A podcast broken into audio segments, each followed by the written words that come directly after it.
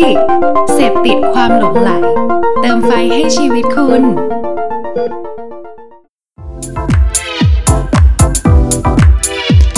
The Level Up Podcast สวัสดีครับ ยินดีต้อนรับเข้าสู่รายการ The Level Up Podcast รายการที่จะทำให้คุณ Level Up กับพวกเราในทุกๆ ตอนนะครับ วันนี้ยังอยู่กับผมเหมือนเดิมโคกเศรษฐวุฒิครับ พี่ๆสองท่านก็คือติดธุระนะ โอเค วันนี้เรายังอยู่กับพี่คิวเหมือนเดิม สวัสดีครับ พี่วสวัสดีครับ สวัสดีครับผม โอเควันนี้ครับ หัวข้อเนี้ยเราจะคุยกับพี่คิวทั้งหมดเลย เราจะคุยว่าเพจที่พี่คิวเปิดเนี่ยคอยตอไลฟ์ เกิดขึ้นได้ยังไง ครับ แล้วก็ ผม อื่นๆ อีกมากมายเลย เกี่ยวกับตัวพี่คิว ครับ งั้นเริ่มที่คำถามแรกเลยครับ จุดเริ่มต้นของเพจคอยรอไลฟ์มาได้ยังไงครับ โอ้ย้อนไปไกล ถ้าย้อนย้อนไปไกลมาก ครับ เอ่อจริงจริงๆจริงๆผมผมผมถูก จริงๆคำถามที่ควรจะถามมาคนมักจะถามว่าคอยจะตอบมันย่อมาจากอะไร อ๋อใช่คอยตอบคืออะไร ถ้าพูดผิดนี่ มัน คิด จะ ไปไกลเลยนะ มันจะออกไปมันจะออกไปอีกตัวหนึงเลย ครับผม จริงๆคอยจะตอบคือคือชื่อเราเนี่ยแหละ จริงๆเรา มันมีชื่อในเพื่อนเพื่อนๆเรียกเพื่อนเพื่อนแซวกัน ชื่อ ชื่อ คิวิโอตี้เออซึ่งเราก็ใช้ชื่อนี้มามามาตอนที่เราเขียนบทความมาตั้งแต่แรกแล้วล่ะ แต่พอชื่อมันดูแบบ ยาวไปสะกดยากอะไรเงี้ยเราก็เลยตั้งมันเป็นคอยตอแต่คำถามคือจุดเริ่มต้นในการทำบทความอะไรพวกเนี้ยมันมาจากไหน คือย้อนกลับไปประมาณแปดเจ็ดแปดปีก่อนอะไรเงี้ยเราทำธุรกิจออนไลน์อยู่ในระดับนึงแหละ ครับ ก็ก็หารายได้ได้ประมาณนึงอะไรเงี้ยแล้วก็เคยเป็นไหมเวลาเราออกมาทำธุรกิจปุ๊บเพื่อนสมัยทำงานมันจะทักมาถามว่าเอ้ยมึงออกไป ทำอะไรวะอะไรเงี้ยนึกออกไหม ครับ เพื่อนมันจะถามว่าเอ้ยมึงทำอะไรวะอยู่ช่วงนี้ อ่า ไม่เห็นมึงไปหางานใหม่เลยอะไรเงี้ยเราก็บอกอ๋อกูไปทำออนไลน์อะไรเงี้ย แล้วช่วงนั้นอ่ะพูดว่าทำออนไลน์เนี่ยเขาไม่ได้มองแบบชื่นชมกันสมัยนี้นะครับ นึกออกไหมประมาณสิบปีก่อนเนี่ยลองบอกว่าเราออกไปทำออนไลน์เนี่ย อ่า เขาจะมองแบบอี เหี้ยแล้ว แบบแบบเป็นสังคมชนชั้นสองอะไรเงี้ย ครับ คือ ซึ่งเราก็เลยอยากจะเล่าว่าเฮ้ยกูสุขสบายดีกู อยากจะเล่าให้เพื่อนฟังว่ามึงกูมีความสุขดีที่กูออกมาทำตรงนี้อะไรเงี้ย เรารวมถึงอยากให้ หลาย ๆ คนใช้ข้อมูลตรงเนี้ยเอาไปบอกพ่อบอกแม่หลาย ครับ ๆคนแบบลาออกมาบอกว่าจะไปออกไปทำออนไลน์ปุ๊บโดนแม่ตีอะไรเงี้ย อืม คือแบบเอ้ยจริง ๆ เราบอกว่าเฮ้ยจริงธุรกิจออนไลน์มันคือการทำธุรกิจนะครับ มันไม่ได้มันก็คือการออกมาทำธุรกิจนั่นแหละมันไม่ใช่การออกมาเล่นพนันอะไรสักหน่อยอะไรเงี้ย ใช่ อืม เราก็เลยเขียนกระทู้ลงใน Facebook ตัวเอง ครับ แล้วพอเขียนปุ๊บคนก็แชร์กันเยอะ อืม แชร์เยอะ คนก็บอกเขียนอีกเขียนอีกเขียนอีกอะไรเงี้ยเราก็เราก็เลยเขียนยาวรวดเลย ประมาณ 16 ตอน โอ้โห ยาว 16 กระทู้ เป็นเรื่องเกี่ยวกับขายของออนไลน์หมดเลยเหรอ เป็นเรื่องเกี่ยวกับชีวิตเราเลย อ๋อ ว่าเราลาออกมาเราตกงานเราขายไอ้นี่ได้ โดนโกงนู่นนั่นนี่ไป ครับ จีนอะไรเงี้ยเยอะแยะมากมายไก่กอง พอคนมันชอบอ่าน เราก็เลยนึกพูดว่าเอาลงพันทิปดีกว่าไหม เออ เออเราก็เลยไปลงพันทิป ก็กลายเป็นกระทู้แนะนำอยู่พักหนึ่งชื่อกระทู้วันเวิร์ธุรกิจออนไลน์ ครับ เออพอไปลงพันทิปปุ๊บ เราก็เลยเริ่มมีเขาเรียกอะไรล่ะ ใช้คำว่ามีชื่อเสียงก็ได้อะ อืม ในในวันเริ่มมีชื่อเสียงว่าในหมู่ในหมู่คนทำธุรกิจออนไลน์เงี้ยเพราะว่าในในกระทู้นั้นน่ะเราเขียนอ้างอิงคนหลายคน ครับ เวลาเขาไปเจอคนที่เราอ้างอิงอ่ะคนคนนั้นก็จะบอกว่าอ๋อคนอ่าเราเป็นเราอ้างอิงอาจารย์วรเสศอย่างเงี้ย อาจารย์วรเสศก็บอกอ๋อไอ้คิว อ๋อ ผมเจอมันนู่นนั่นนี่อะไรเงี้ย ครับ จนหลายๆครั้งเราก็ไปเจอค่าย ไปเจองานมิทติ้งนู่นนั่นนี่แล้วคนก็จะแบบอ้าวนี่คนเขียนกระทู้นั่นเหรออะไรอย่างเงี้ยไม่เห็นไม่ไม่คิดว่าจะได้อย่างนี้อะไรเงี้ยเราก็จะแบบเออเราก็จะเริ่ม เริ่มถูกบอกต่อไป ครับ เรื่อยๆ จนวันหนึ่งก็เริ่มมีคนมาอยากให้เราช่วยสอน ก็เริ่มมีเชิญเราไปบรรยาย ครับ เชิญไปบรรยาย เริ่มรวมตัวกันมาให้เราสอนเรื่องอะไรพวกนี้ปุ๊บก็เริ่มมีเป็นมิทติ้งเป็นแคมป์เป็นค่ายเป็นสัมมนาเป็นอะไรพวกนี้นิดๆหน่อยๆ ครับ พอเราพอคนที่มันมาเรียนกับเรา หรือคนที่เราเคยไปสัมมนาด้วยอะไรเงี้ย เราก็สอนเสร็จเราก็เนาะมันไม่ใช่เรียนสองวันปุ๊บแล้วคุณจะกลับไปทำได้เลยใช่ไหม อืม มันก็เลยต้องมีที่เขาอยู่อะ ครับ เราก็เลยทำกลุ่มเวิร์นเวิร์ขึ้นมา อืม ชื่อกลุ่มเป็นกลุ่มเป็นกลุ่มใน Facebook ครับ กลุ่มลับใน Facebook กลุ่มมันก็โตขึ้นเรื่อยๆ เริ่มมีแชร์เริ่มกลุ่มก็เริ่มโตเป็นหลักพันหลักหลายพัน แล้วเราก็ไปออกช่อง นั้นช่องนี้ไปออกสตาร์ทยูเวไปออกอะไรพวกเนี้ย ครับ ช่องมันก็โตขึ้นเรื่อยๆ กลุ่มมันก็โตขึ้นโตขึ้นโตขึ้น จากที่เป็นกลุ่มของลูกศิษย์เราก็ไม่ใช่ละ อืม ก็เลยเป็นกลุ่มของเพื่อนของเพื่อนของเพื่อนชวนกันมาจนกลุ่มมันเริ่มโต ครับ พอกลุ่มมันเริ่มโตปุ๊บเราก็มีไลฟ์อยู่ในกลุ่มเนาะพี่ทำไม่ใช่ทำกลุ่มมาประมาณสามปีสี่ อืม ปีหลังจากที่เขียนกระทู้นะ ครับ พอกลุ่มมันเริ่มโตปุ๊บคนก็บอกว่า พี่ทำเพจไม่ได้เหรอหนูอยากแชร์ไลฟ์นี้ออกไปอ่ะ อืม เออ คือเขาบอกว่าเขาฟังไลฟ์แล้วมันดีนะครับ ช่วยทำเป็นเพจได้ไหมหนูจะได้แชร์ได้เพราะกลุ่มมันแชร์ไม่ได้ ครับ เราเป็นคนกล้าๆกลัวๆว่าถ้าเกิดกูไปทำเพจกูกลัวดราม่าเออกูกลัวดราม่ากูกลัวทัวร์ลง ก็แบบยังไงครับพี่คิวดราม่าเนี่ย คือทัวร์ลงเนี่ยมันจะเป็นอาการประมาณแบบว่า คืออ่ะสมมติว่าพี่สอนโค้กให้ขายของแล้วกัน ครับ การเราบอกให้คนที่เป็นพ่อค้าบอกว่าของรับมาหนึ่งร้อยบาท อืม ให้ขายแปดร้อยเนี่ย ในมุมของพ่อค้าเนี่ยคือเก่ง ครับ ในมุมของลูกค้าเนี่ยคือเลว อืม ถูกไหม ครับ แล้วคนส่วนใหญ่ที่แม่งอยู่ข้างนอกเนี่ย มันไม่ใช่พ่อค้านะเว้ย เออ มันเป็นลูก ใช่ มันเป็นลูก เป็ ค้าน ลูกค้า แล้วถ้าเกิดเราสอนมุมมองเนี้ยแล้วคนข้างนอกที่มันไม่เข้าใจอะว่าเอ้ยกูกำลังสอนมึงทำธุรกิจอะเขาจะบอกว่าอุ้ยเลวระยำเอากำไรแปดเท่าอะไรเงี้ ยคือนึกออกไหมคือมึงต้องเข้าใจว่าของในเซเว่นหรืออะไรก็แล้วแต่ อ่ามั มันกำไรห้าหกร้อยเปอร์เซ็นต์ทั้งนั้นแหละ เออ เพราะ GP ก็หกสิบเปอร์เซ็นต์แล้วอะ ใช่ เออเพราะถ้ากำไรไม่เกินสามสี่เท่ามันจะอยู่ยังไงวะ ครับ แต่คนข้างนอกอะเขาไม่เข้าใจ ประเทศเราถูกปลูกฝังมาว่า การเอากำไรเยอะคือเลว อ่าเหมือนโดนการเหมือนเป็นการโดนเอาเปรียบ ใช่ อืม ซึ่ง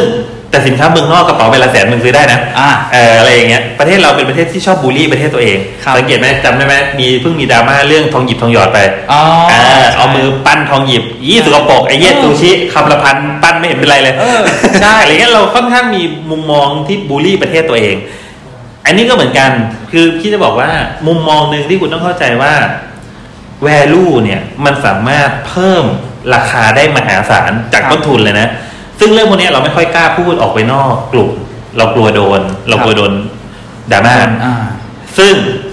พอถึงจุดหนึ่งเราเคยโดนดราม่าไปคนหนึ่ง อืม แล้วเราเห็นลูกศิษย์เราออกมาปกป้อง ครับ จนเรารู้สึกว่า เออ มันก็ไม่แย่กว่าเท่าที่คิดไว้ยเราก็เริ่มมาเปิดเพจ เพจก็เอาชื่อเรามาตั้งเป็นคอยตอไลฟ์ ครับ ขึ้นมาเราก็เริ่มจากที่เคยไลฟ์ในกลุ่มก็มาไลฟ์ในเพจเอ่อเราก็เราก็รู้สึกว่า มันก็มีสังคมที่ที่ที่น่ารักอีกสังคมหนึ่งที่ที่ชื่นชอบหรือที่เราไปสามารถช่วยอะไรใครเขาได้ คือโอเคพอยต์ของการอยากช่วยอยากเล่า มันมีมาตั้งแต่สมัยเขียนกระทู้บันทิปแล้วล่ะ อืม แต่เราเราแค่ยอมรับให้มันพับบิกออกไปได้มากขึ้นเท่านั้นเองครับผม โอเค โอเคครับ ในเรื่องของการไลฟ์ในเพจคอยตอไลฟ์ครับพี่คิว ช่วงก่อนโควิด กับหลังโควิด เนี่ย เพจมีการเติบโตยังไงบ้างครับ โอ้เยอะ ตอนก่อนโควิดเนี่ย พูดคนเดียว อ่า พูดคนเดียวอ่านอะไรมาเรียนคือต้องบอกก่อนว่าไม่ได้เก่งกาจอะไรขนาดเป็นแบบอาจารย์สอนอะไรมากมายไก่ายกองนะ ต้องบอกว่าพี่เป็นคนเรียนเยอะ เป็นคนแบบเข้าสัมมนาอ่านหนังสือเยอะ พออ่านเยอะเรียนเยอะ มันก็เหมือนกับ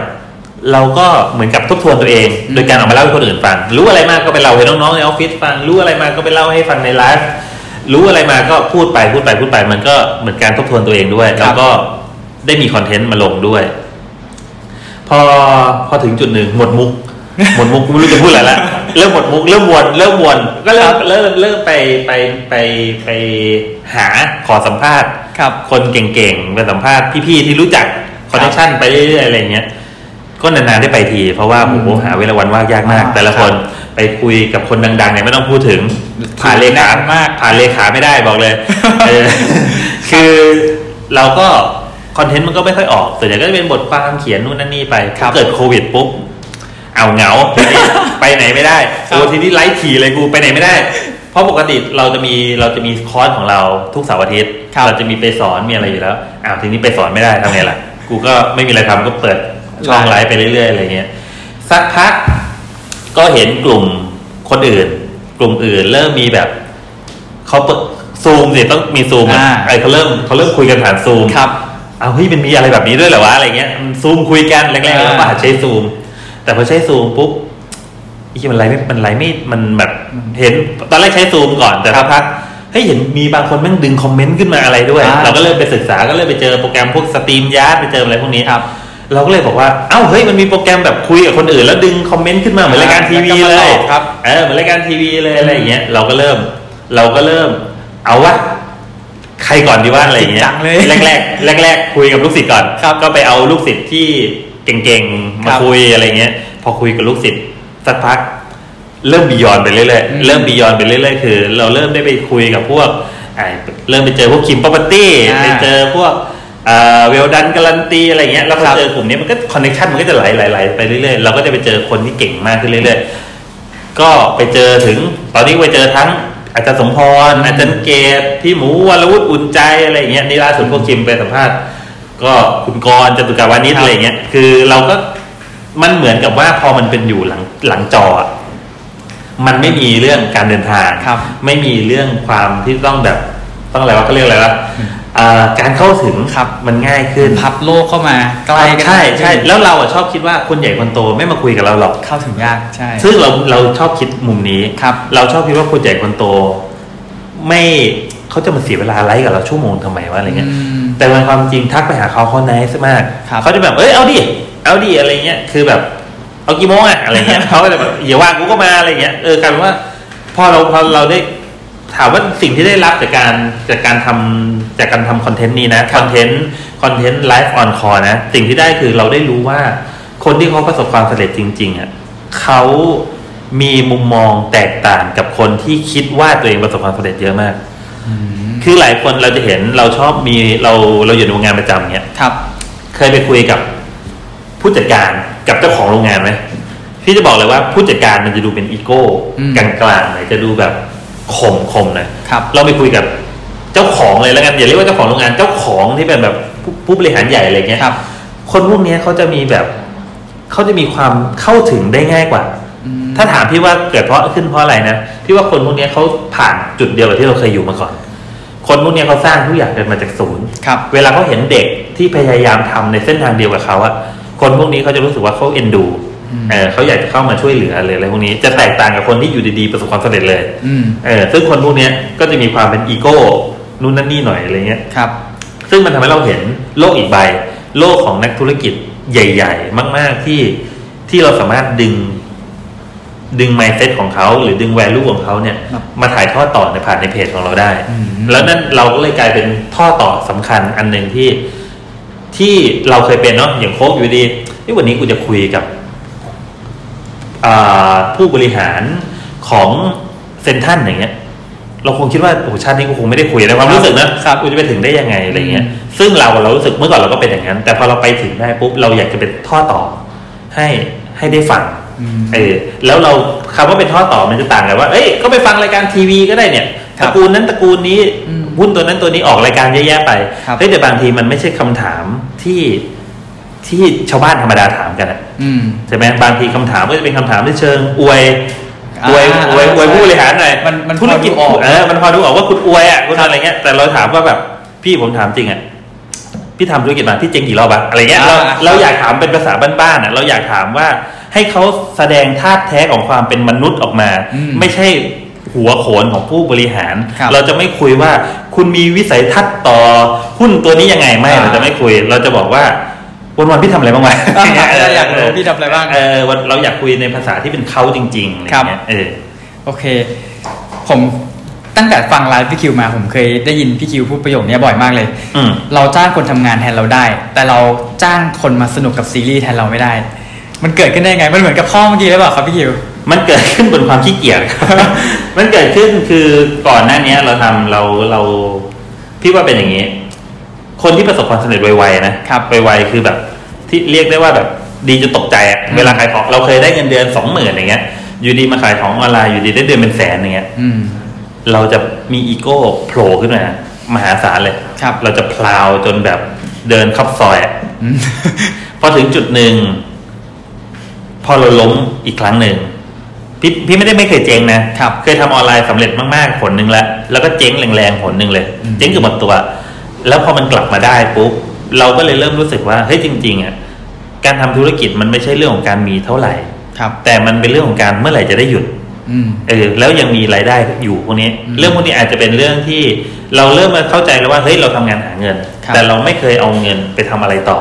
เพราะเราชอบคิดว่าทำงานหาเงินมาทำไมเงินมันได้ง่ายจังเลยวะขายของไม่ก็ได้ดีเดือนเป็นแสนสองแสน ครับ เงินมันได้ง่าย ได้ง่ายเราก็ใช้ง่าย อืม แต่พอเราเสียมันไปง่ายๆปุ๊บเราเริ่มรู้แล้วว่าเฮ้ยจริงเงินแมันไม่ได้มาง่าย ครับ เงินมันแค่ได้มันในช่วงจังหวะที่เหมาะสมทีนี้มันเราเริ่มมานั่งวางแผนการเงิน เราก็เริ่มเริ่มเรียนรู้ที่จะเอ่อเรียนรู้ที่จะให้เงินมาทำงานด้วยตัวมันเอง อืม อ่าอันนี้ก็ให้เครดิตพี่หนุ่มมานิโคสครับก็อย่างที่บอกคือแกในประเทศนี้ต้องแกแล้วล่ะเออ เรื่องเรื่องเรื่อง mindset เรื่องการวางแผนการเงินอะ ครับ ทีเนี้ยสุดท้ายเราก็ได้ตอบโจทย์ว่าเอ้าจริงๆกูไม่ได้อยากได้เงินนี่หว่า อืม เพราะเราไม่ได้อยากเราทุกวันเนี้ยเราทำงานกันเราไม่ได้อยากได้เงินนะ ครับ เพราะเราสุดท้ายเราก็ต้องเอาเงินไปทำอะไรอยู่ดี อืม ถูกไหมเราอยากได้เมื่อ มีอยู่ช่วงหนึ่งพอพี่ได้เงินเยอะๆปุ๊บ ครับ พี่ไปแม่งทั่วโลกเลย อืม ออกประเทศนั้นเข้าประเทศนี้ออกประเทศนั้น ซื้อนู่นซื้อนี่เต็มไปหมดเลย ซึ่งซึ่งตอนนั้นพี่คิวมีความสุขไหมครับ ตอนซื้ออะมี อืม ตอนก่อนจะไปอะมี ครับ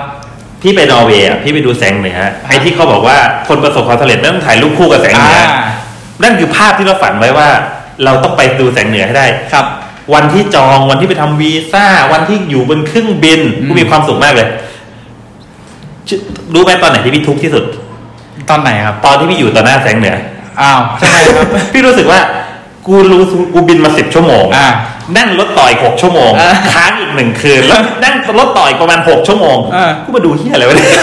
ทำไมครับ มันเป็นอะไรที่เป็นแบบเรารู้สึกว่า เออมันว่างเปล่า มันว่ามันว่างเปล่า เรารู้สึกว่าแบบ มันไม่ใช่เป็นความสุขของเราจริง อืม ๆ คือนึกภาพออกไหมจริง ๆ ชีวิตเราอะเรากินข้าวอร่อยแล้วก็มีความสุข ครับ ดูซีรีส์สนุกแล้วก็มีความสุข อืม ทำกิจกรรมเล่นบาสออกกำลังกายอะไรก็แล้วแต่ที่คุณชอบที่เราชอบ เราก็มีความสุข ครับ คำถามคือเรามาที่นี่ทำไม อ๋อ อ๋อกูมาตามชาวบ้าน โอ้โห กูมาตามชาวบ้านเห็นเขาบอกว่ามาแล้วดิ กูก็ มา สุดท้ายจริง ๆ แล้วเราหาเงินไปรับใช้ความฝันคนอื่นอะ ครับ เห็นเห็นใครอยากมีเราก็อยากมีมั่ง อืม เราก็สุดท้ายเราก็เลยกลายเป็นว่าเฮ้ยเราไม่ได้หาเงินเพื่อจะใช้เงินนี่หว่า ครับ แต่เราหาเงินเพื่อจะได้ใช้เวลาอยู่กับสิ่งที่เราชอบ อืม เพราะฉะนั้นสิ่งที่สิ่งที่พูดในประโยคนี้ในความหมายของมันก็คือ สิ่งที่เราชอบอ่ะ ครับ มันใช้เงินซื้อไม่ได้ อืม แต่เราใช้เงินไปจ้างให้คนทำสิ่งที่เราไม่ชอบได้ อืม นั่นก็คือการทำงาน เออถูกไหมเพราะถ้าเกิดสังเกตไหมว่าคนทำงานประจำส่วนใหญ่อะวันศุกร์ต้องกินเหล้าวันเสาร์ต้องช้อปปิ้ง อ่า วันอาทิตย์ต้องนอน นี่เป็ อื น ม คอนเซ็ปต์พื้นฐานเลย ครับ เหตุผลง่ายๆ คือเพราะอะไรรู้ไหมเพราะตอนทำงานคุณไม่มีความสุข อืม เมื่อคุณไม่มีความสุข สิ่งเดียวที่คุณจะทำคือคุณจะเอาเงินที่ได้จากสิ่งที่คุณไม่มีความสุขไปซื้อความสุข ไปซื้อความสุขจากการช้อปปิ้งไปซื้อความสุขจากการกินเหล้าไปซื้อความสุขจากการพักผ่อนหย่อนใจนู่นนั่นนี่ว่ากันไป ครับ เคยเห็นบริษัทที่เขาทำงานไปด้วยมีความสุขไปด้วยไหมพี่จะบอกว่าคนพวกนั้นน่ะแทบไม่ใช้เงินเลยนะ เพราะมันเป็นความรู้สึกฟูลฟิลตั้งแต่วันที่เขาทำงานแล้ว เคยเห็นคนทำงานแบบหางมุ่มหางค่ำจนแบบ ไม่ใช้เงินเลยไหมแต่หน้าตาเขาก็ดูยิ้มแย้มตลอดเวลา คือสุดท้ายแล้วความสุขมันจะเป็นมันเป็นนามประธรรมมาก ๆ ที่รู้สึกว่าที่ ที่มันเกิดขึ้นได้ตลอดเวลา ครับ แต่พอมันเราหามันไม่เจอในตอนทำงานอะเราก็เลยจะเอาเงินที่ได้จากการทำงานไปซื้อมาเป็นก้อนๆ อ้าว มาซื้อมาเป็นรอบๆไป ให้โดพามีนมันหลั่งเป็นรอบๆไป แต่ถ้าเรารู้สึกเอนเกจกับงานของเราโดพามีนมันหลั่งตลอดอะความสุขมันเกิดขึ้นตลอดแต่ตอนที่แบบเฮ้ยเดี๋ยววันนี้โปรเจกต์นี้ผ่านไว้ยวันนี้โปรดักต์นั้นร้อนต่อไปแล้วเรามีความสุขระหว่างการทำงานนะเราจะไม่อยากได้อะไรอีกเลย อืม พี่ถึงได้บอกว่าจริง ๆ แล้วอะความความสำเร็จจริง ๆ มันไม่ใช่การมีทุกอย่าง ครับ แต่มันคือการไม่มีอะไรสักอย่างที่อยากได้แล้ว อืม อือ ซึ่งการทำการที่พี่คิวทำเพจคอยตอไลฟ์เนี่ย พี่คิวมีความสุขไหมครับ พี่จะบอกว่าเนี่ยโคตรฟูลฟิลชีวิตเลย อืม เมื่อก่อนเนี่ยเราทำเราทำงานอะเราขายของเนาะ ครับ มันก็ได้ตังค์ อ่ะ แต่ยิ่งเราโฟกัสที่ตังค์ เราจะหลงลืมอะไรรู้ไหม เราจะหลงลืมการแก้ปัญหาให้ลูกค้า หมอ ระหว่างคนที่แก้ปัญหาดีกับคนที่แก้ปัญหาไม่ดีอะ ครับ เอาเข้าเรื่องเรื่องนี้ก่อนนะ คนไหนกำไรเยอะกว่า ถ้าเป็นเป็นช่วงเริ่มต้น คนแก้ปัญหาไม่ดีจะกำไรเยอะกว่า เพราะอะไร เพราะคุณจะไปเอาของห่วยๆมาขายไง อ่า ของห่วยมาจิ้นเยอะ ครับ ซื้อของสิบบาทขายห้าร้อย อืม ของห่วย ครับ แก้ปัญหาไม่ดี อืม แต่กำไรแม่งเยอะ แต่ปัญหาเดียวกัน เราใส่ใจมันมาก เราแก้ปัญหามันดี ค ข รับ องเราใช้ดีสุด พนักงานเราเทรนดีสุดอะไรดีสุด ต้นทุนแม่งอาจจะสี่ร้อยละ อืม แต่เราก็ขายห้าหกร้อยเหมือนกัน ครับ มาจิ้นบางมาก แต่เราไม่มายเพราะเรารู้ว่าสิ่งที่เราทำแก้ปัญหาให้คนได้จริง ๆ เพราะสิ่งที่เรามองจริงแม่งคือความยั่งยืนของธุรกิจ ครับ แต่ไอ้พอยต์แรกอะ่ะ กูทำเพื่อโกยเราไม่เราไม่หมายลูกค้าเก่าเพราะกูเน้นตีหัวเข้าบ้านอย่างเดียว อืม เมื่อก่อนพี่เป็นแบบนั้น อืม พอทำไปปุ๊บยิ่งทำยิ่งฟีดแบ็กก็แย่โดนด่านู่นนั่นนี่โหยสินค้าพี่โดนด่าในกระทุกวันที่เพียบเลย ครับ เราก็รู้สึกว่าเงินก็ได้เยอะนะ เราก็จะมีความรู้สึกช่วงนั้นจะเป็นแบบที่ไปเที่ยวไปเที่ยวทั่วโลก ค แบ รับบ ไม่เป็นไรมึงด่ากูก็ด่าไปกูรวยอ่ะกู อ่า ไปเที่ยวนู่นนั่นนี่ได้ ไม่แคร์ กูซื้อของได้กูไม่แคร์อะไรเงี้ย ครับ แต่กลายเป็นว่าเราเราแค่วิ่งหนีมันเฉย อืม ๆเราหนีเราหนีสิ่งที่เราทุกข์ไปหาสิ่งที่เราเองก็ไม่ได้ชอบ ครับ เออ เพราะฉะนั้นมันก็เลยกลับมาว่าเฮ้ยจริงกูชอบอะไรวะ ก็เลยมาเริ่มที่ตอนที่เราถูกเชิญไปบรรยาย ถูกเชิญไปสอนจากการเขียนกระทู้วันเวอร์อะเรารู้สึกว่าเฮ้ยเรารู้สึกดี เรารู้สึกดีตอนอยู่บนนี้ จะมีสักกี่อาชีพวะที่ตังค์ก็ได้ แถมมีคนมาขอบคุณเราด้วย อืม น้อยนะ นอกจากคุณจะทำโปรดักต์นึกไหมถ้าคุณถ้าเราขายของอะเวลาเราขายของที่มันมีที่มันมี value มากๆอะขายดีจนแบบคนต้องมาขอบคุณที่ขายให้เขาอะ อืม เราหาสินค้าแบบนี้ไม่ค่อยได้นะครับ ใช่ แล้วเราเจอกับสินค้าที่เป็นที่เป็นตัวเรา ครับ เออเราไปเราไปพูดเราไปบรรยายที่ไหนเราพูดเสร็จปุ๊บมีคนมาขอถ่ายรูปมีคนมาจับมือมีคนมาขอบคุณเรารู้สึกว่า เออนี่คือที่ของกูเออเราก็เลยเราก็เลยที่จะสนุกที่จะทำสิ่งเนี้ยให้มันเป็นธุรกิจ แต่แน่นอนกำไรน้อยกว่าตอนขายของเยอะ อืม เออมาจิ้นเงินที่ได้อะน้อยกว่าตอนขายของเยอะ ครับ แต่เรารู้สึกว่า อย่างที่บอกอะมันมีความสุขได้กว่าตอนทำงานแล้วไง อืม ปี อืมอย่างนี้เพจคอยตอไลฟ์ที่พี่ยิวทำเนี่ย คนส่วนใหญ่ที่มาฟังเป็นยังไงบ้างครับพี่ยิว กลุ่มที่มาฟังเหรอ ที่มาฟังใช่ค ก รับ ลุ่มที่มาฟังส่วนใหญ่จะเป็นเพื่อนชวนกันมา ส่วนใหญ่จะเป็นเราอยากเราอยากคุยกันเราอยากคุยกันเรื่อง mindset เริ่มต้นในการทำธุรกิจ ครับ คือคนที่เขาทำธุรกิจมาประมาณหนึ่งแล้วอะไปเปลี่ยนเขายากนะไปเปลี่ยนเขายากเขาเชื่อไปแล้วอะ อืม เขาเชื่อไปแล้วว่าธุรกิจต้องเป็นแบบนั้นเขาเชื่อไปซึ่งเราก็ไม่ได้บอกว่าสิ่งที่เราพูดมันดีร้อยเปอร์เซ็นต์นะครับ แต่เราเชื่อว่า mindset ที่เราให้ไปอะต่อให้ไม่รวย มึงก็ไม่เจ๊ง อืม อย่างน้อยที่สุดเฮ้ยเวลาการทำธุรกิจ คุณต้องแยกให้ออกว่า รวยกับไม่เจ๊งนะ อืม เนื้ออกไหมคือคนส่วนใหญ่เข้ามามึงกะเอารวยอย่างเดียวเลย ใช่ แต่มึงไม่เผื่อไว้เลยว่าแล้วถ้าเจ็บอะมันจะเป็นยังไง อ่า เออ แต่เราเรามักจะคุยเรื่องว่าเฮ้ยเอาฐานให้แน่นก่อนไหม ครับ คือการถ้าคุณทำธุรกิจแบบตีหัวเข้าบ้านอะคุณได้คุณมีโอกาสรวยก็จริง แต่โอกาสเจ๊งก็สูงนะ อืม เพราะถ้าเกิดคุณโดนด่า คุณยิงแอดแบบถมตลาดแล้วลูกค้าเคลมของนู่นนั่นนี่ ครับ ธุรกิจคุณไม่ยั่งยืนนะ อืม แต่ถ้าเรามองไปที่คุมเรื่องนี้ก่อน โปรดักคุณเป็นแก้ปัญหาในตลาดได้จริงไหม คุณมีแพชชั่นกับเรื่องนี้ไหม ตลาดนี้เติบโตได้จริงไหม มองแบบมองแบบสตาร์ทอัพเลยอะมองแบบหาเพนพอยต์ตลาดเลย ครับ พอจุดนี้มันแข็งปุ๊บโอเค คุณเลิกค่อยเริ่มทำค่อยๆเริ่มเติบโต โอเค ถ้ามันไม่โต มึงก็ไม่เจ๊ง อืม เพราะฐานมึงแน่นอ่ะ ครับ ฐานมึงแน่นว่ามึงเริ่มจากอะไรอะเราเริ่มจากการแก้ปัญหาจริงๆถ้าคุณมองว่าคุณจะขายกระทะ คุณเปิดเพจขายกระทะ วันหนึ่งกระทะ แม่งโดนดราม่าขายไม่ออก มึงต้องปิดเพจเลยนะ อืม มึงต้องปิดธุรกิจเลยนะเพราะมึงตั้งเป้ามาขายกระทะ ครับ แล้วมึงเอากระทะห่วยๆมาขายแพงๆผมสมมติอ่ะมึงก็เจ๊งจบตรงนั้นเลย มองใหม่เฮ้ยเราอยากให้คนครอบครัวทำอาหารอยู่บ้านทำอาหารกันแล้วมีความสุข ครับ เราก็เลยเอากระทะดีๆมาขาย คำถามคือถ้ากระทะมันขายไม่ได้ ต้องปิดเพจไหม ไม่ต้องนะ ไม่นะ เพราะเพจเราเป็นเพจสอนทำอาหาร ครับ เอากระทะออก เอาครัวมาขายก็ได้ เอาเครื่องปรุงมาขายก็ได้ อืม คือความเป็นธุรกิจมันจะแข็งกว่า มันจะกลายเป็นว่าเราจะมีทางออกได้หลายทางมากกว่า ครับ ก็จะกลับไปเรื่องเหมือนเทปก่อนอะว่า มันจะมีช่องทางให้เราปรับตัวได้ค่อนข้างยืดหยุ่นกว่า การที่เราไปฟิกว่าเราจะขายอะไรอะ อืม แต่ถ้าเรามองว่าเราจะแก้ปัญหาให้เขาอะมองไปที่ปัญหาทางแก้มีเป็นสิบเราขายได้สิบตัว หรือขายตัวที่หนึ่งถึงห้าไม่ได้ก็ขายหกเจ็ดแปดเก้าสิบแต่ถ้าเรามองว่าเราจะขายกระทะ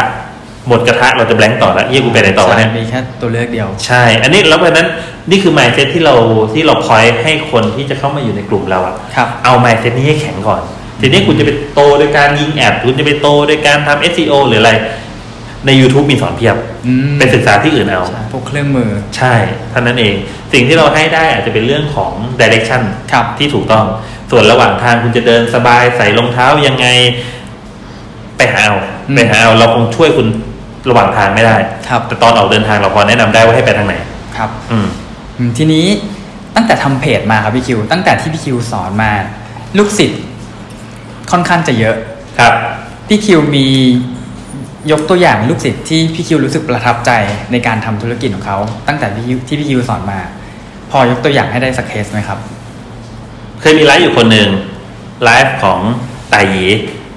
ตาหยีเนี่ยเป็นเป็นเป็นสาวโรงงาน ครับ คือแน่นอนเราสอนคนเริ่มต้น แต่เราก็ไม่เคยหวังว่าเราจะเริ่มเจอคนเริ่มต้นขนาดเนี้ย ใช่ ตาหยีเริ่มต้นขนาดไหน เริ่มต้นขนาดตาหยีเปิดคอมไม่เป็นอะ เปิดคอมไม่เป็นอ่ะเปิด ครับ ใช้คอมไม่เป็น เปิดมาแล้วหน้าจอดำตาหยีก็งงว่าอะไรคือหน้าจอดำ ครับ ๆนึกออกไหมตาหยีก็เลยใช้มือถือเซิร์ช YouTube ว่าหน้าจอดำทำยังไงอะไรเงี้ยตาหยีก็ทำทุกอย่างผ่านตาม YouTube ครับ แต่ยีหาสระเอไม่เจอ เออเพราะว่าเราไม่รู้ว่าอันนี้คือแคปล็อก อันนี้คืออะไรเนี่ยเขาก็เซิร์ช Google ทุกอย่าง ครับ หาหาขอขวดไม่เจออย่างเงี้ยอะไรเงี้ยเขาเขาจะมีความแบบเริ่มต้นอย่างที่เราไม่คิดว่า เริ่มต้นจริง ไม่คิดว่าจะเริ่มขนาดเนี้ยเออ ครับ คนอื่นพี่ไปสอนเนี่ย อันนี้รู้สึกว่าพี่จะไต่หยีในในในคอร์สสอนตัวแทนของสินค้าไฮยาเซรั่ม ครับ คนอื่นเนี่ยทำคอมเป็นอะไรเป็น อืม หมดเลย สอนพี่สอนให้ทำเว็บ ตอนนั้นพี่สอนทำเว็บ ครับ สอนลงของ Lazada แค่นั้นสองอย่าง ครับ รู้สึกว่าวันหนึ่งสอนไปสองอย่าง คนที่แม่งทำเป็น เปิดคอมเป็นอะไรเป็นทุกสิ่งอย่างทำไปสักพักลงของไปห้าหกชิ้น ขายไม่ได้แม่งเลิก อืม เปิดเว็บไซต์ ลงของห้าหกชิ้น ขายไม่ได้แม่งเลิก ครับ ไต่ใช้เวลาสองเดือนแรกในการหาว่าทองลำมันโทอ ยู่ไหน คือ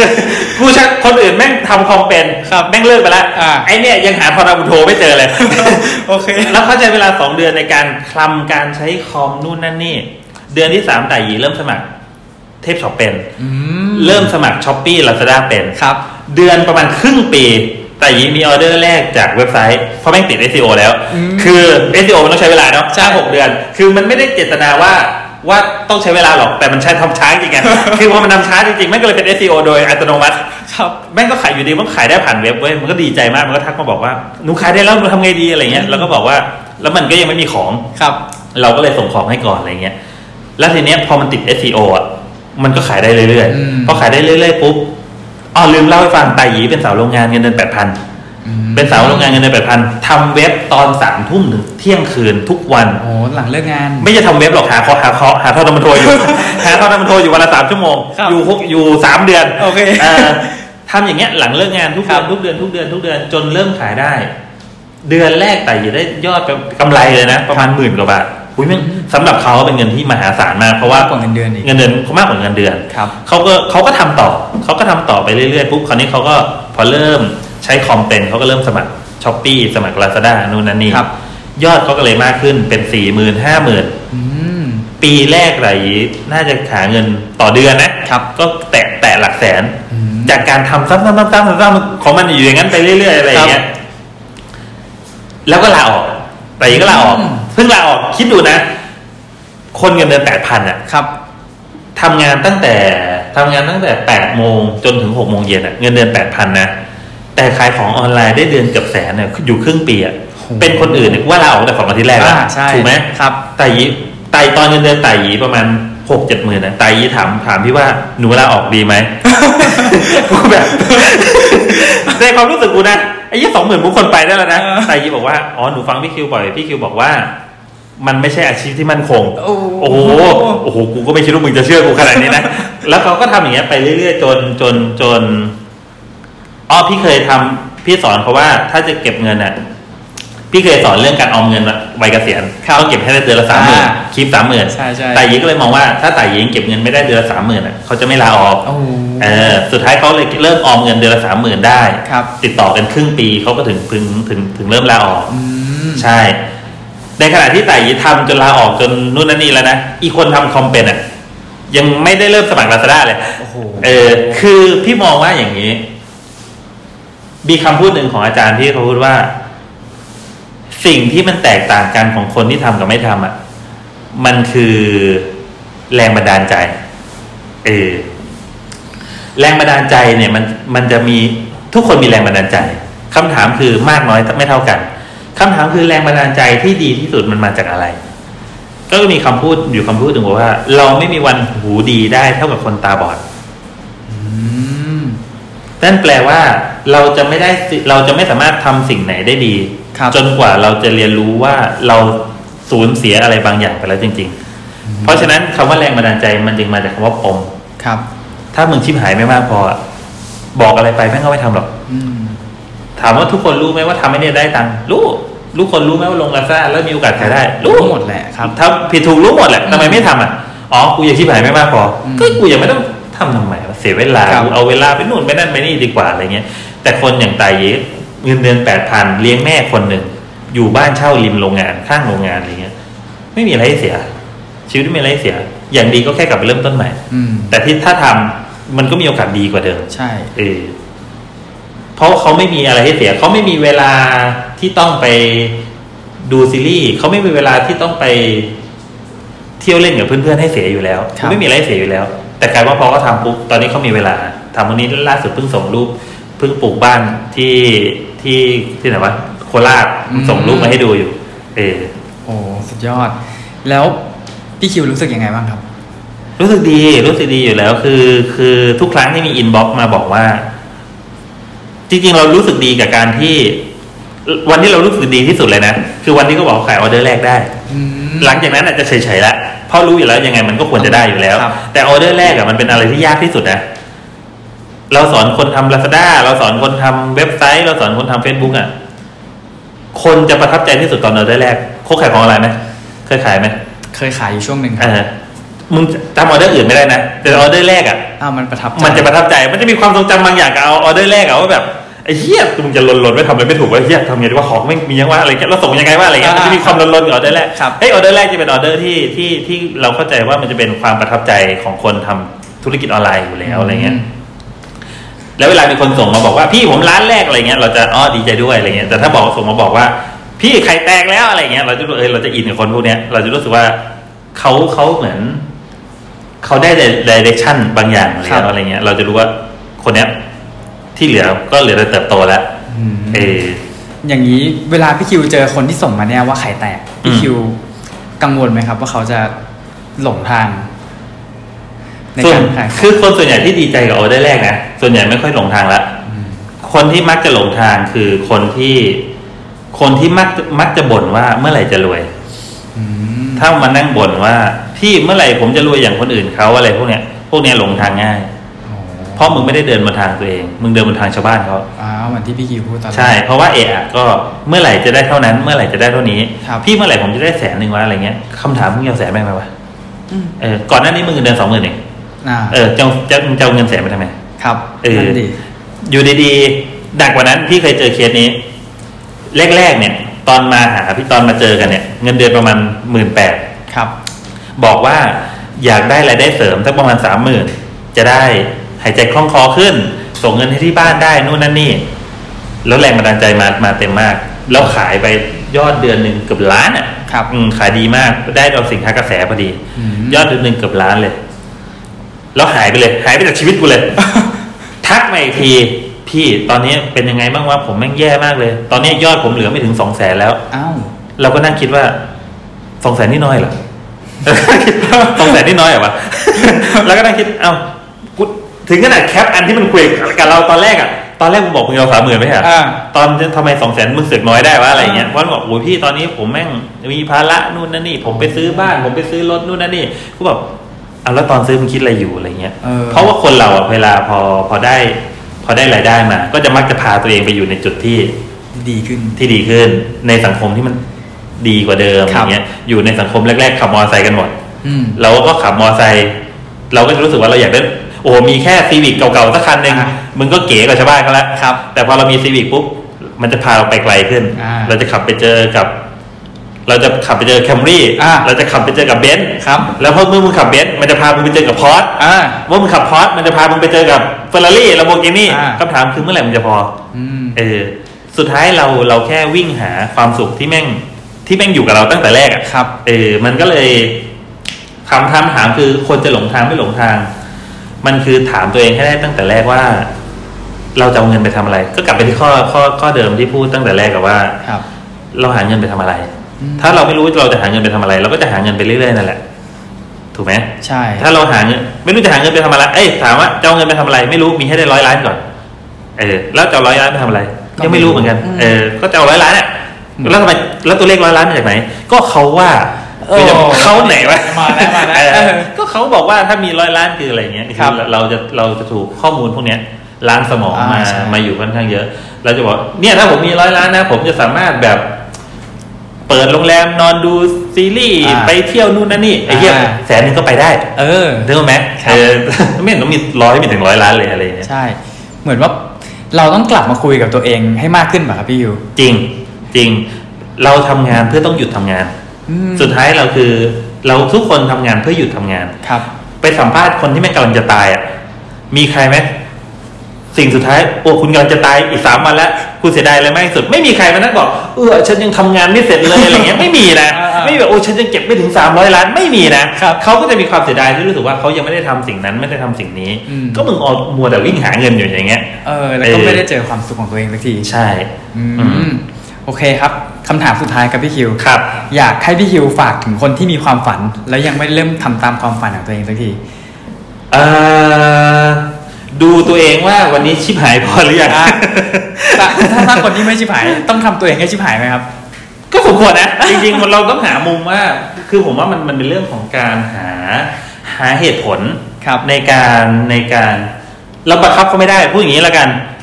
มีฝันแต่ไม่มีแรงบันดาลใจ มันก็จะอยู่แค่นั้นแหละ อืม คือคำแล้วเราก็ไปบังคับเขาไม่ได้ แล้วเขาก็ไม่ผิดด้วยนะ อืม แล้วเขาก็ไม่ผิดด้วย แต่อย่าเที่ยวบ่นกับคนอื่น คือแบบมึงอย่าไปเที่ยวบ่นกับคนอื่นว่ากูอยากมีนั่นมีนี่จังเลยอะไรเงี้ยแล้วก็ก็ไม่ทำเดี๋ยวคือกูไม่รู้จะทำมันทำไมวะงั้นก็ไม่ต้องท เออ ำเอออะไรอย่างเงี้ย แต่ถ้าถามว่า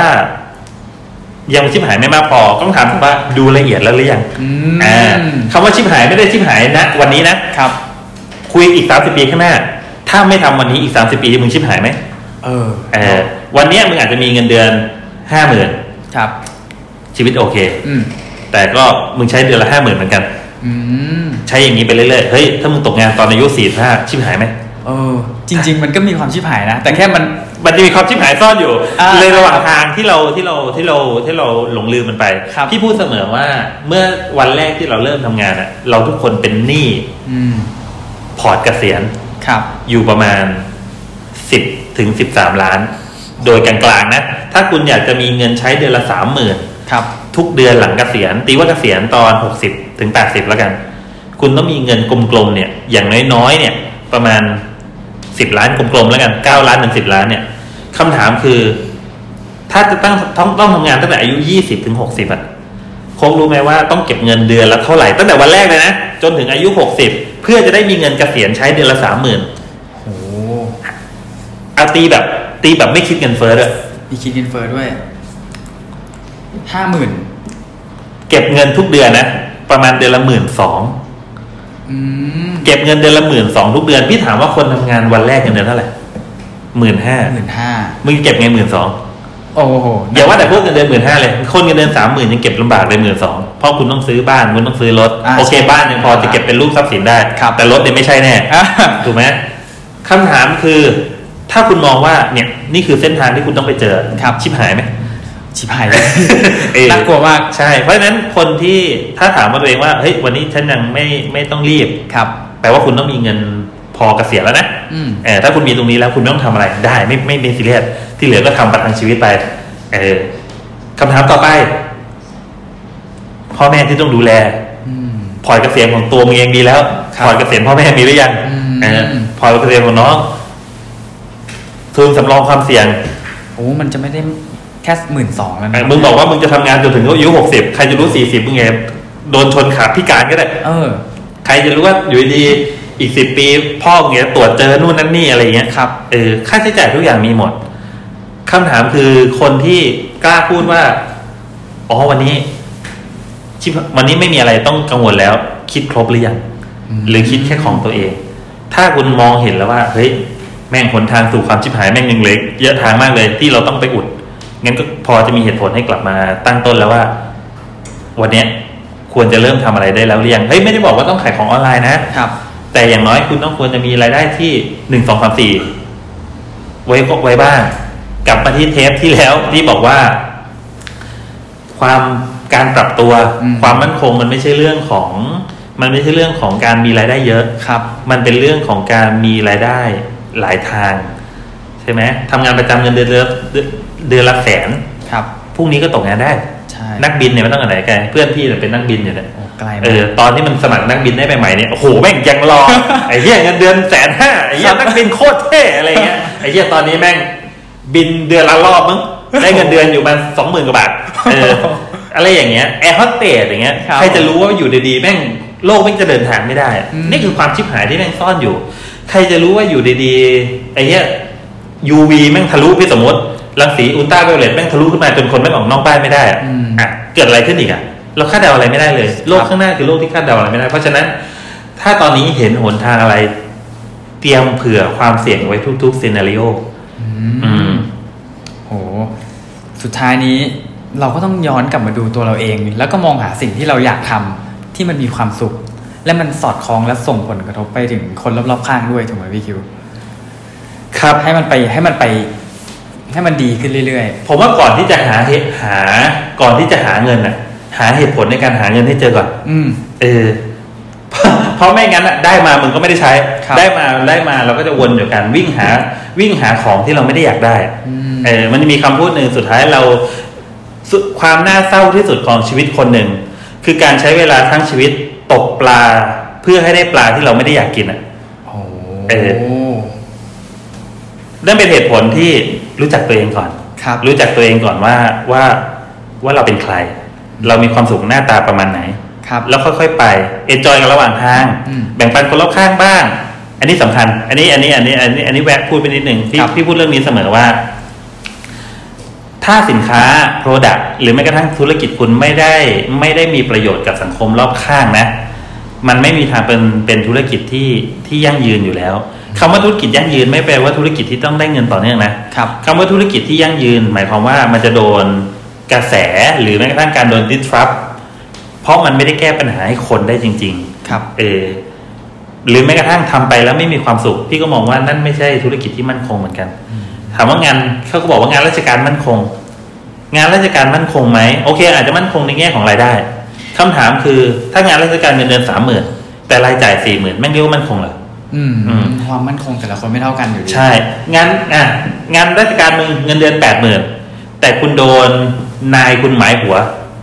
มันคือมันงานที่มั่นคงเหรอ อืม โดนดองโดนแขวนอย่างเงี้ย ครับ มันก็ไม่ใช่งานที่มั่นคง เพราะฉะนั้นสุดท้ายแล้วงานที่มั่นคงคืองานที่คุณชอบตัวเองตอนที่ทำมัน อืม แล้วการที่คุณจะชอบตัวเองตอนที่ทำมันได้ ผมว่าผมว่าความสุขของคนคล้าย ๆ กันคือ การทำให้เรารู้สึกว่าเราเป็นส่วนหนึ่งที่ทำให้สังคมมันดีขึ้น ครับ เออบ้านที่มั่นคงจริง ๆ มันไม่ใช่บ้านหลังใหญ่อะมันเป็นบ้านที่รอบบ้านไม่ใช่โจรอะ อืม เออเพราะฉะนั้นพอยให้เจอว่าจริง ๆแล้ว ภาพใหญ่ที่เรากำลังเล่นกันอยู่ในเกมชีวิตเนี่ย ครับ มันหน้าตาประมาณไหนนี่มันเกี่ยวกับขายของอะไรตรงไหนไปแล้ว หลุดไปไกลแล้ว หลุดไปไกลมาก แต่ก็ประมาณนี้ แต่ ค ก็ รับ ประมาณนี้อยากให้เห็นภาพว่าก่อนที่คุณจะลงมาเล่นเกมในธุรกิจออนไลน์อะ อืม เข้าใจเข้าใจตัวละครก่อน เข้าใจตัวละครที่กำลังจะโดดเล่นอยู่ ธุรกิจออนไลน์เป็นแค่ เป็นแค่เครื่องมือของการเข้าถึงปัญหาของลูกค้า ในช่องทางที่ไม่ใช่ต้องไปน็อกดอไม่ใช่ต้องวางแผงปักซอย แต่มัน ครับ คือการทำใช้เครื่องมือออนไลน์ ในการเข้าไปแก้ปัญหาคน แต่คำถามคือเราแก้ปัญหานั้นได้จริงไหมแล้วเราเอนจอยที่แก้ปัญหานั้นได้จริงไหมแล้วเราทำให้สังคมดีขึ้นได้จริง หรือเรามีแต่เราเท่านั้นที่ดีขึ้นจากการแก้ปัญหานั้น อืม โอเคครับ แน่นมากตอนนี้ ครับผม รู้สึกฟูลฟิลรู้สึกว่าต้องไปดูว่าเราใช้ชีวิตกันโอเคกันอยู่หรือเปล่า ได้ครับสำหรับตอนนี้น่าจะประมาณนี้ครับคุณผู้ฟัง ยังไงก็ฝากติดตาม The r i v e r Podcast ได้ใน Podbean SoundCloud แล้วก็ Spotify นะครับ แล้วก็อย่าลืมครับ เพจคอยตอไลฟ์คอควายยอยักษ์ตะเต่า แล้วก็ไลฟ์นะครับ หรือกูควรจะเปลี่ยนชื่อเพจด้วย ครับผมสามารถฟังไลฟ์พี่คิวได้ในเพจ เพิ่มเติมได้อีกเยอะเลยนะครับพี่คิวเนี่ยไลฟ์ทุกวันเลย เกือบทุกวันเกือบทุกวันหลัง อ๋อ ๆวันเว้นหลังๆเริ่มวันเป็นวันละ โอเคครับผมได้ครับ วันนี้ก็ประมาณนี้ครับผม สวัสดีครับ สวัสดีครับ